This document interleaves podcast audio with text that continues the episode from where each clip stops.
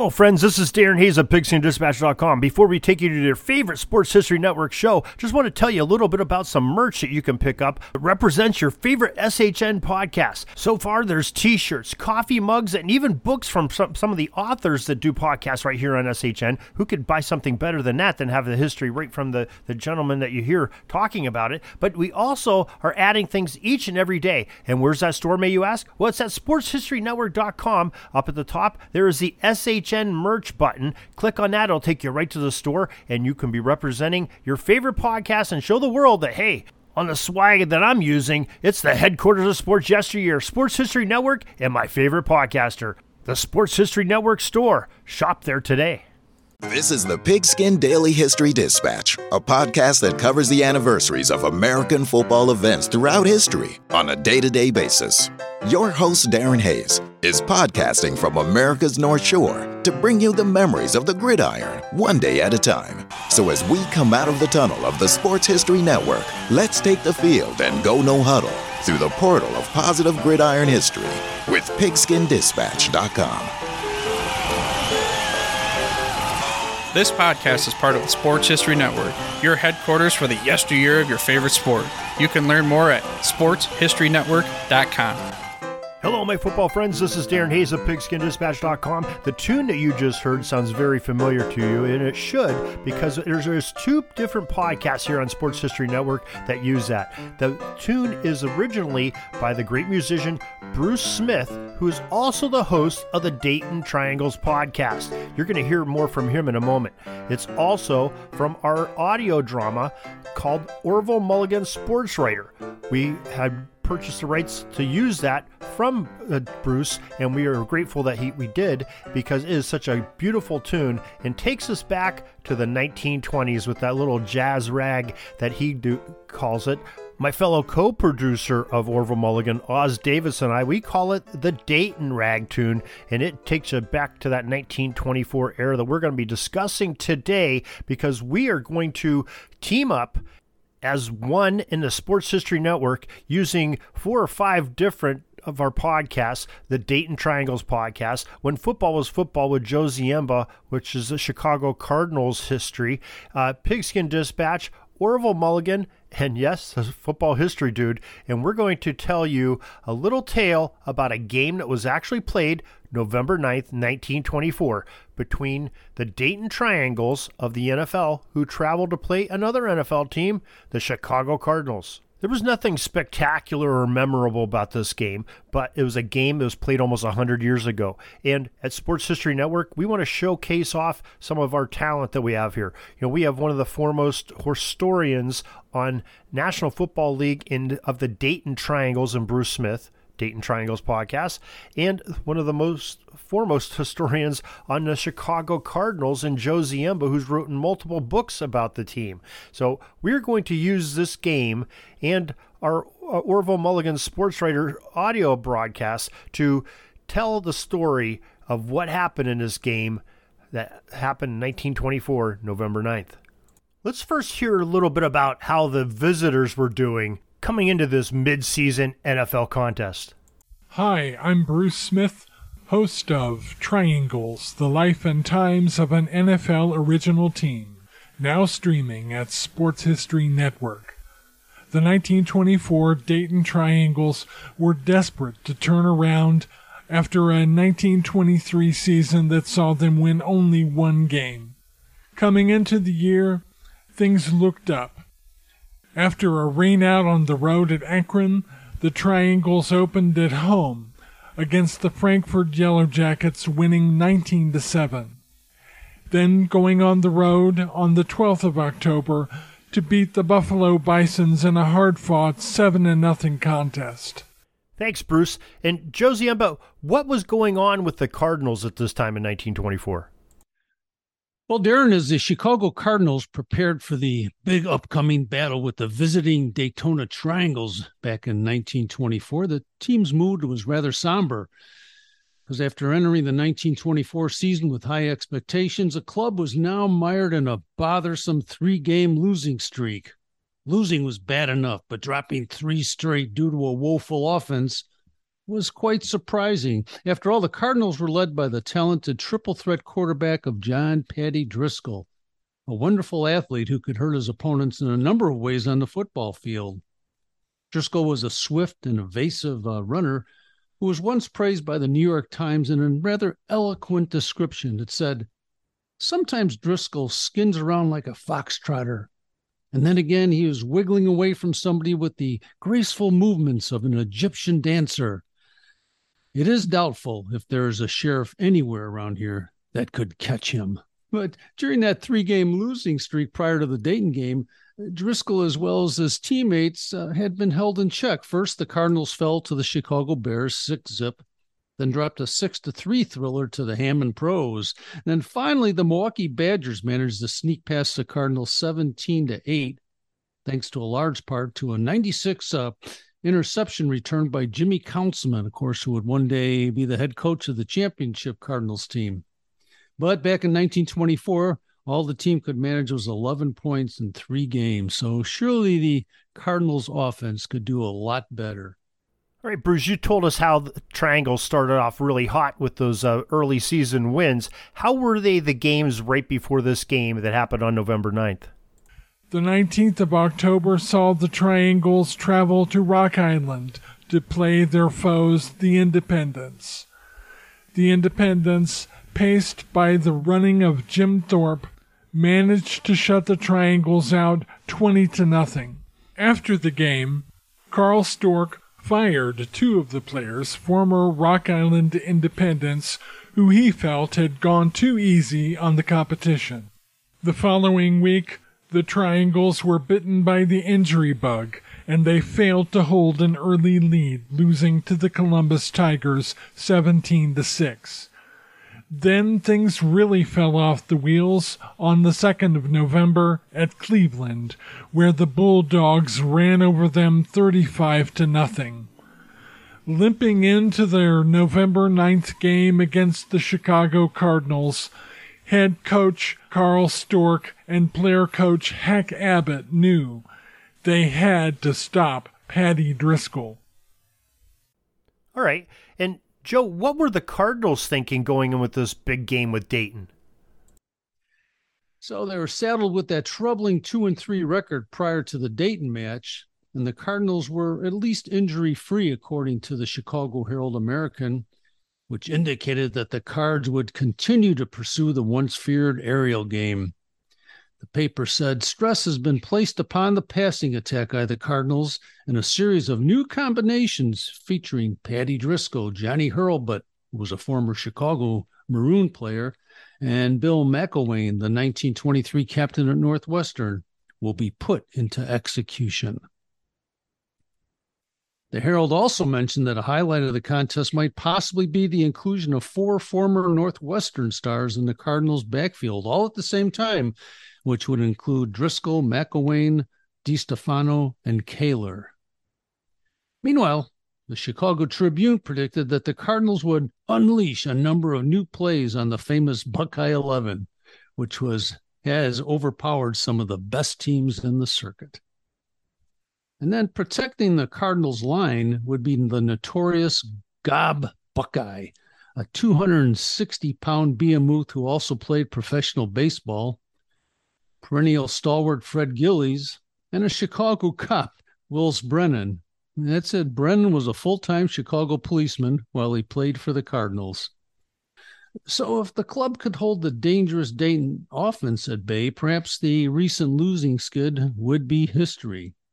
The Chicago Tribune added, Captain Driscoll and his co-workers have had the breaks against them, but the Southsiders expect to gain much of the ground they have lost in the National Pro Football League championship race. But the Moline Dispatch caution Dayton's Ford Wall is rated one of the best in the national circuit. But the Moline, Illinois Dispatch caution Dayton's Ford Wall is rated one of the strongest in the circuit. Manager Chris O'Brien of the Cardinals had assembled a tough line, a quick backfield, and a solid game plan for the Dayton Triangles. But would it be enough to topple the visitors and regain momentum moving into the final half of the NFL season? If the Cardinals could contain Dayton, maybe, just maybe, they could knock off that three game losing streak.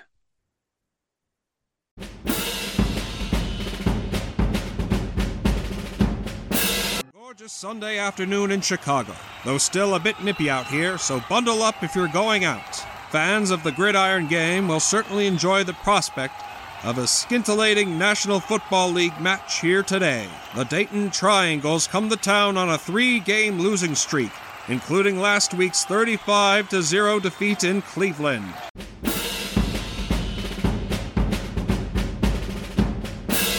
Cardinals starting backfield was well known to Chicago area football fans. Besides Driscoll at quarterback, John Hurlburt, a 26 year old from the University of Chicago, was at right half.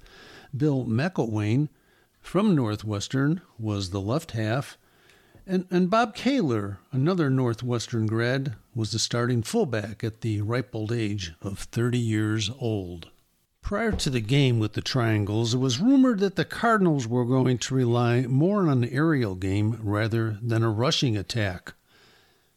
That all changed, however, when Paddy Driscoll ran the opening kickoff back 40 yards to provide the Cardinals with excellent field position.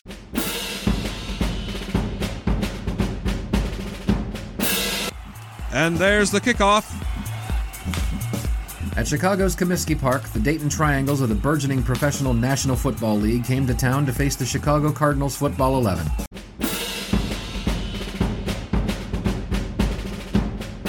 Following Driscoll's long return on the opening kickoff, long runs by Bob Koehler and Paddy Driscoll himself set the Cardinals up deep into Dayton territory. And there's the kickoff. At Chicago's Comiskey Park, the Dayton Triangles of the burgeoning Professional National Football League came to town to face the Chicago Cardinals Football 11.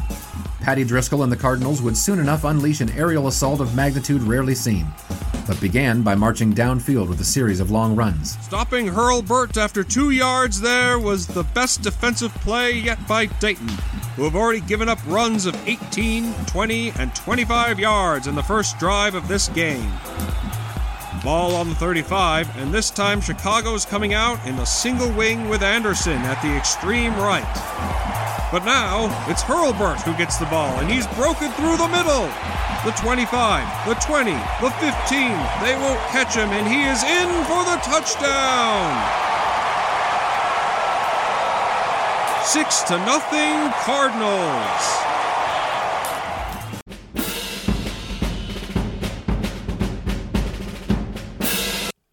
Hurlburt burst through off the left tackle to score the first touchdown of the game from the five yard line.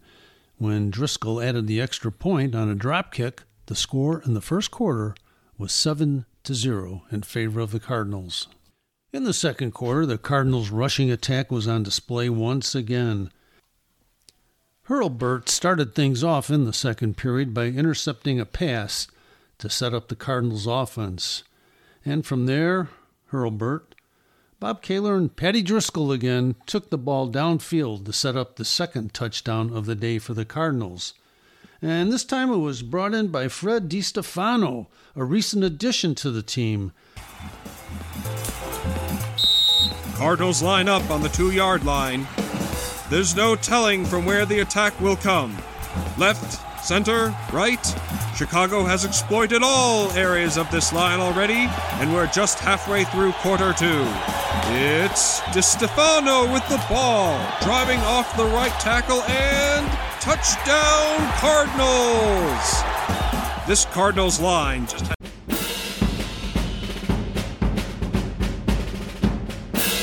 DiStefano was a graduate of Northwestern, but he had been around a while, also attending Princeton and Columbia. He was about 195 pounds from his halfback position, a, really a native of the area coming from Coal City, Illinois. He ended up playing 10 games in 1924 and 1925 for the Cardinals, but this was believed to be his first touchdown that took place on this game on November 9, 1924, against Dayton. Although Driscoll missed the extra point kick following the DiStefano touchdown, he more than made up for that later in the second period by booting a drop kick field goal from the 35 yard line which made the score now 16 to 0 in favor of the Cardinals at the end of the first half.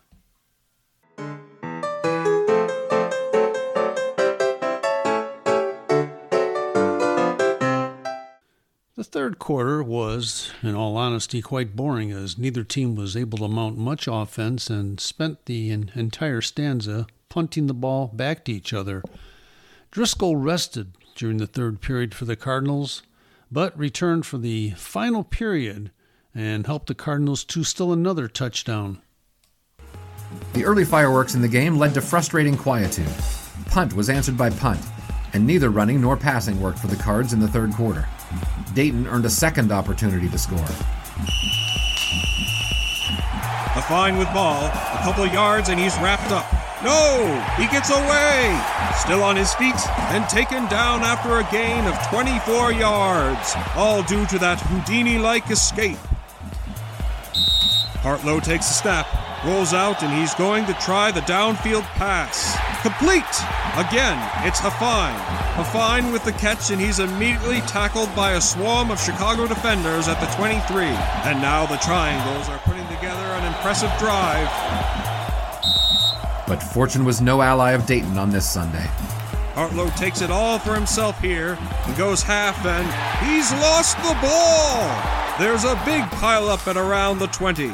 It looks as though every man on both sides is in that hill of bodies. The referee and line judge are both attempting to clear the scene, and it appears to be yes, they're calling it a Chicago recovery.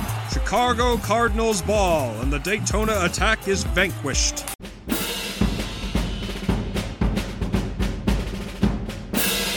Gob Buckeye, a six foot, 260 pounder, and Fred Gillies, a six foot three, 220 pound tackle from Cornell, were able to not only provide blocking for the running offense, but in the fourth quarter, thwarted the Dayton attack on the five yard line, and the Cardinals took over on downs. It's really interesting that both Brennan and Buckeye, neither of them attended college. Buckeye was, of course, a major league pitcher, as we mentioned earlier, and Brennan was content to be a full time Chicago policeman. As lopsided as the game became, Driscoll and his Cardinals were not finished enthralling the crowd. The play that was. If any of the 2,000 here at Comiskey Park today had any misgivings about the price of a ticket for this game, well, that play alone was worth the price of admission. They'll be telling friends and family about that forward pass from Driscoll for years to come.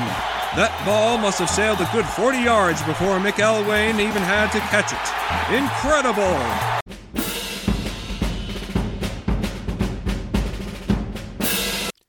On that final drive in the fourth quarter, Driscoll changed tactics and moved downfield quickly after a long pass to Fred DiStefano. And then from the 35 yard line, he connected with Carl Hanke, graduate of Minnesota, 6 foot, 190 pound end, who had previously played with the Chicago Bears and the Hammond team in the early NFL. And that completed the scoring for the Cardinals as the team enjoyed ending their losing streak with a 23 0 win over the Dayton Triangles. It should be noted that the tough Cardinals defensive line, composed primarily of Wills Brennan, a 6 foot, 214 pound Chicagoan, following the game, all praise was heaped on Paddy Driscoll, and rightly so. The Green Bay Press Gazette wrote, Having suffered three successive defeats, the Warriors, led by Paddy Driscoll, were in a desperate mood, and they were not in the least backward in walloping the Ohioans 23 to 0. While even the Dayton Daily News praised Driscoll, saying, He tore off big gains at will and played a bang up defensive game. Well, this concludes our game coverage of the 1924 November 9th game. Dayton Triangles 0, Chicago Cardinals 23. Uh, wasn't the greatest games of all time, but they had some great stars like Paddy Driscoll and some of the others that were discussed by Joe Ziemba, uh, our Orville Mulligan crew, and by Bruce Smith of the Dayton Triangles podcast. Make sure you check out all those podcasts. First of all, Orville Mulligan is on Sports History Network. When Football Was Football with Joe Ziemba on the Chicago Cardinals, Chicago Bears. You can find that here on Sports History Network. And Bruce Smith and his Dayton Triangles podcast. You can find those here. And of course, you have all our other football podcasts and all of our our other great sports podcasts as well here on Sports History Network. Thank you for joining us in this little bit of a trip back through history in a game that uh, maybe many have forgotten about, but we have the experts that will help help you remember that football was a great game no matter what era it was played, and it's always a good day when you can watch a football game. So, on behalf of Arnie Chapman, the football history dude, and myself and the rest of us here at Sports History Network, we thank you for joining us here for this little glimpse of great football history, great sports history, and great Americana. So, till tomorrow, everybody, have a great sports history day. Love that stuff.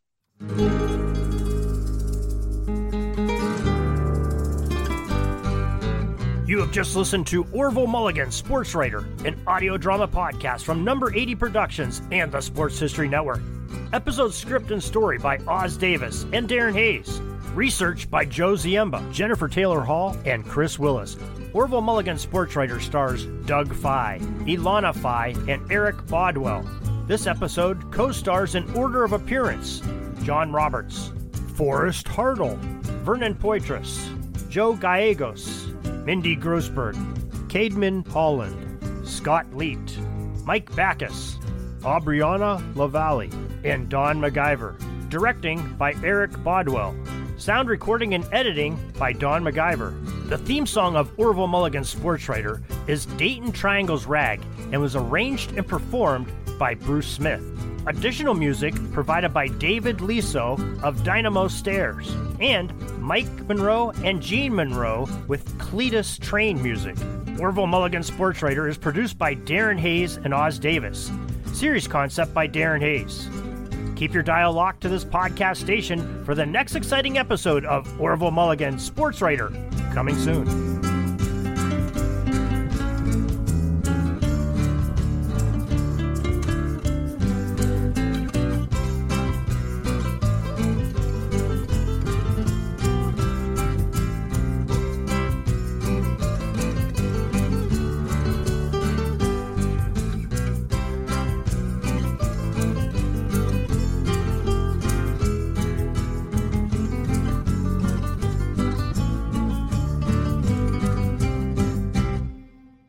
Hey there, sports history fan. This is Arnie Chapman, aka the Football History Dude, and I wanted to thank you for stopping by to listen to another episode here on the Sports History Network.